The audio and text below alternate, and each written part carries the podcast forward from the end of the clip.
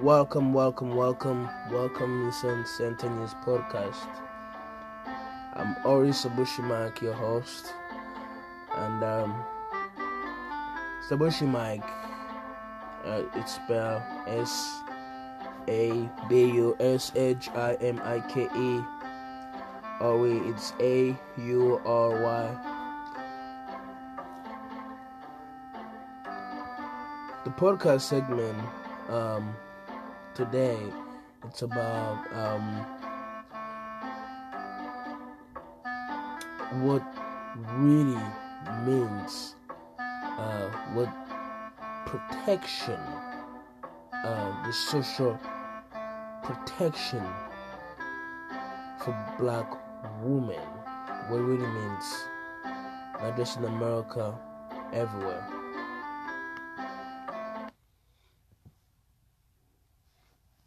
I want to first, um, before I kick uh, this podcast segment, I want to first apologize for not dropping as I, uh, for not dropping the podcast podcast segment as I promised um, a few weeks ago. Um, I really had a bad cold though. Um, actually celebrate my Christmas and my New Year's um, so the whole holiday, the whole December holidays, um, really um, in a bad shape. I was not really in good shape though. Uh, I was really really sick. Um, there was really a time I had to really um, uh, leave work uh, before the end of the shift. Anyway, without further ado, let's get right to it.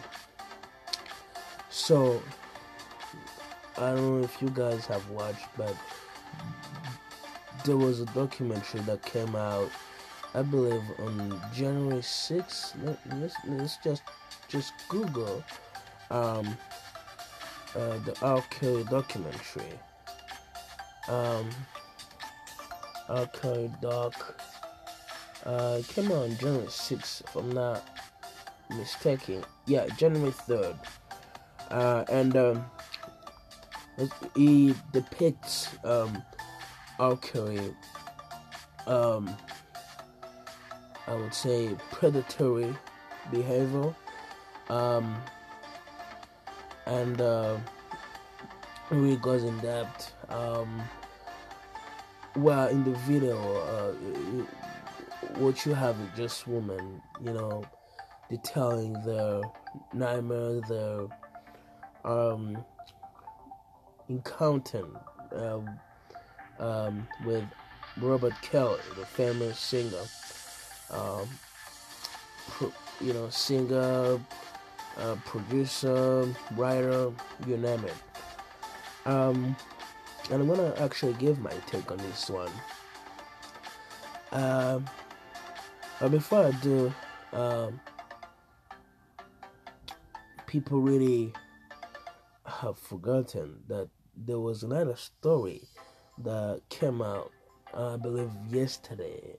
It's about um, a political donor in the Democratic uh, uh, Party. His name is, uh, I believe, Edward Buck, something like that. Uh, a um, Edward Buck, yeah, Edward Buck, uh, aka um, Ed Buck or Ed Buck. So he's um, known as Ed Buck. He's an American political activist and donor to the Democratic Party. Uh, as the founder of Mecham Watchdog or Mecham Watchdog Community, he led the campaign to impeach Arizona Republic Governor Evan Mecham in 1987 and became a household name called in Arizona quotation in Arizona according to the Arizona Republic. So he was born on 1954. Uh, his age is approximately 65 years old. He's original from Steubenville, Ohio. So this is a dude who is accused of really being a sexual predator against black people. Um, because two black people have died at his Los Angeles apartment um, over in LA, Los Angeles, in California. So a second man died uh, his apartment, and um, not much uh, being done to prevent that, you know. Um, and the media is really quiet about that. Um, I'm pretty sure it's gonna pass because I mean the victims are two gay black men that both died in separate time but in same locations different times and but in same location. One died last year uh another was it last year i believe? Yeah last year um 2018 i believe. Uh he was in 50s in his 50s another one uh he was 28 years old. He was still young. So I don't think the two stories are connected though. If you really ask me, it's because I mean we have Arky on one hand, whom he's been accused for years of inappropriate behavior with young black women, you know, who are in their teens, and you have another um, individual, Ed Buck or Edward Bernard Pierre Buck, which is his governor name, Ed Buck, probably it's his, you know, uh, name he preferred to use, you know, just to keep his um, identity hidden from the public. So, and uh, this guy really um, has been accused of really um, be somehow responsible.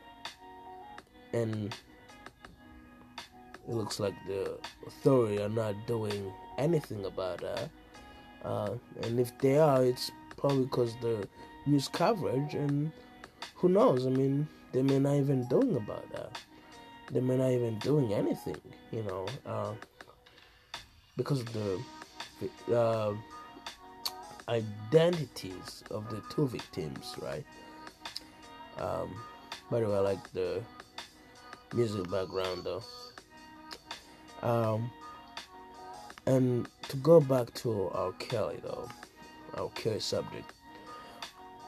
R. Kelly is being subject of what in our black communities culture. Now in the cultures of black people we have tolerate and I remember growing up in Africa, back in Burundi, I knew people in my neighborhood who uh, loved people who were very grown and they were even older than me who loved to be in a relationship, who loved to date young black teenagers who are age 13, 14, 12 right? So what what you, have here is a behavior that has been normalized, has been okayed by us, and you really having all this media, major corporation, corporation. I mean, um, I mean, um, who really are funding these documentaries. You know, why Arky was never stopped. If he really is, you know, uh, get why he was never stopped. Why have we allowed? Why we have all these black entertainers who were willing to work with him, right? If he's really, if what really happened was to be in relationship, we shouldn't just blame our kid. We should blame ourselves too to, because we have small individuals who are not rappers, who are not entertainers, who are not business magnates, business men and women who have this behavior that R. Kelly's been accused. I think. Kelly is is a target. He's a you know a survival of um, sexual abuse, uh, physical abuse, mental abuse, you name it. And he never had, based on uh, what you can read about Carrie's life, that is available on the internet. Uh, oh, you know, on the radio, on the TV, or people really who ever spoke about his life, who really know him, and who really don't mean no harm because you know people can really mean harm to you um, and fabricate stories about you. And so people who really um, mean good about you who really mean positiveness about you apologize I am. Uh, I have a gum in my mouth I'm gonna uh, remove it. Uh, I'm gonna throw away. Um, back to the our subject. So, all these people who really mean uh, good about him, who have said or have talked about his life, and if you really, um, you know, read or listen about the stories about his life, you can really learn that he never had a chance to sit with a psychologist, a, a psychiatrist, you name it, a counselor. He never had a chance to have counseling in his life. So he still carry this burden of victimization of what happened in his life. Some people say, "Oh, oh, you know, he he married with, without it." You know how many people who have done what R. Kelly has, you know, did it, not husband, but did it, did with Aaliyah or Aaliyah. You know how many people have done it? So I think it's very hypocritical um, of us black people to come out heavy on R. Kelly. We shouldn't do it because he's an artist. He's a famous artist who has been accused of what we have allowed to be normalized in our culture. That's my take on this one. And the other take, um, apologize for coffee. The other, my other take on uh, Edward Buck, um, known, popular known as Ed Buck, um, is that you know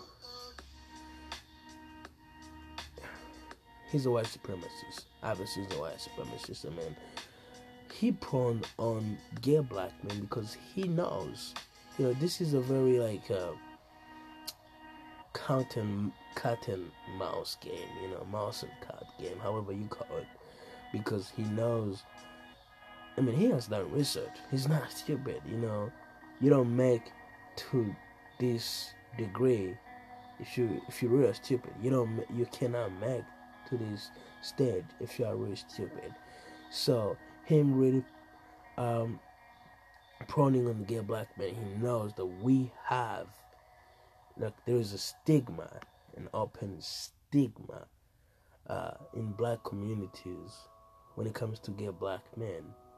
When it comes to gay, you know, in general, that we still are not uh, open to this subject.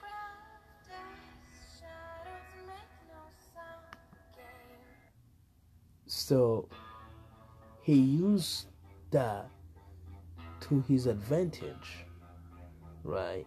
So our brothers who are gay are vulnerable because you have this white privilege eh? Individual who is an open white supremacist, you know, just because he's Yoruba Dominican cannot be white supremacist, you know, a white supremacist soldier. or white supremacist king, uh, who really is using the fact that we are not open to the struggle of black people who are part of the LGBT. So he's using that and he's an advantage by perpetrating a heinous act against them. And, you know, the justice system is not already fan of black people. So imagine if they have gay black people. It's more fun. More fun to them. More fun for them to look the other way. So that's my take on this one. And it's very sad that we really are paying more attention to our care than I'm not saying should be, but I'm saying at the same time we should pay also attention to the fact that we have endeavors like Ed Buck or Ed Buck or Edward Buck, however you call him, roaming free in the streets of LA, committing heinous crime, killing by injecting them with meth, injecting our brothers, gay men, with drugs that are illegal in this country. And he's getting away with this. Every black human being should be angered. No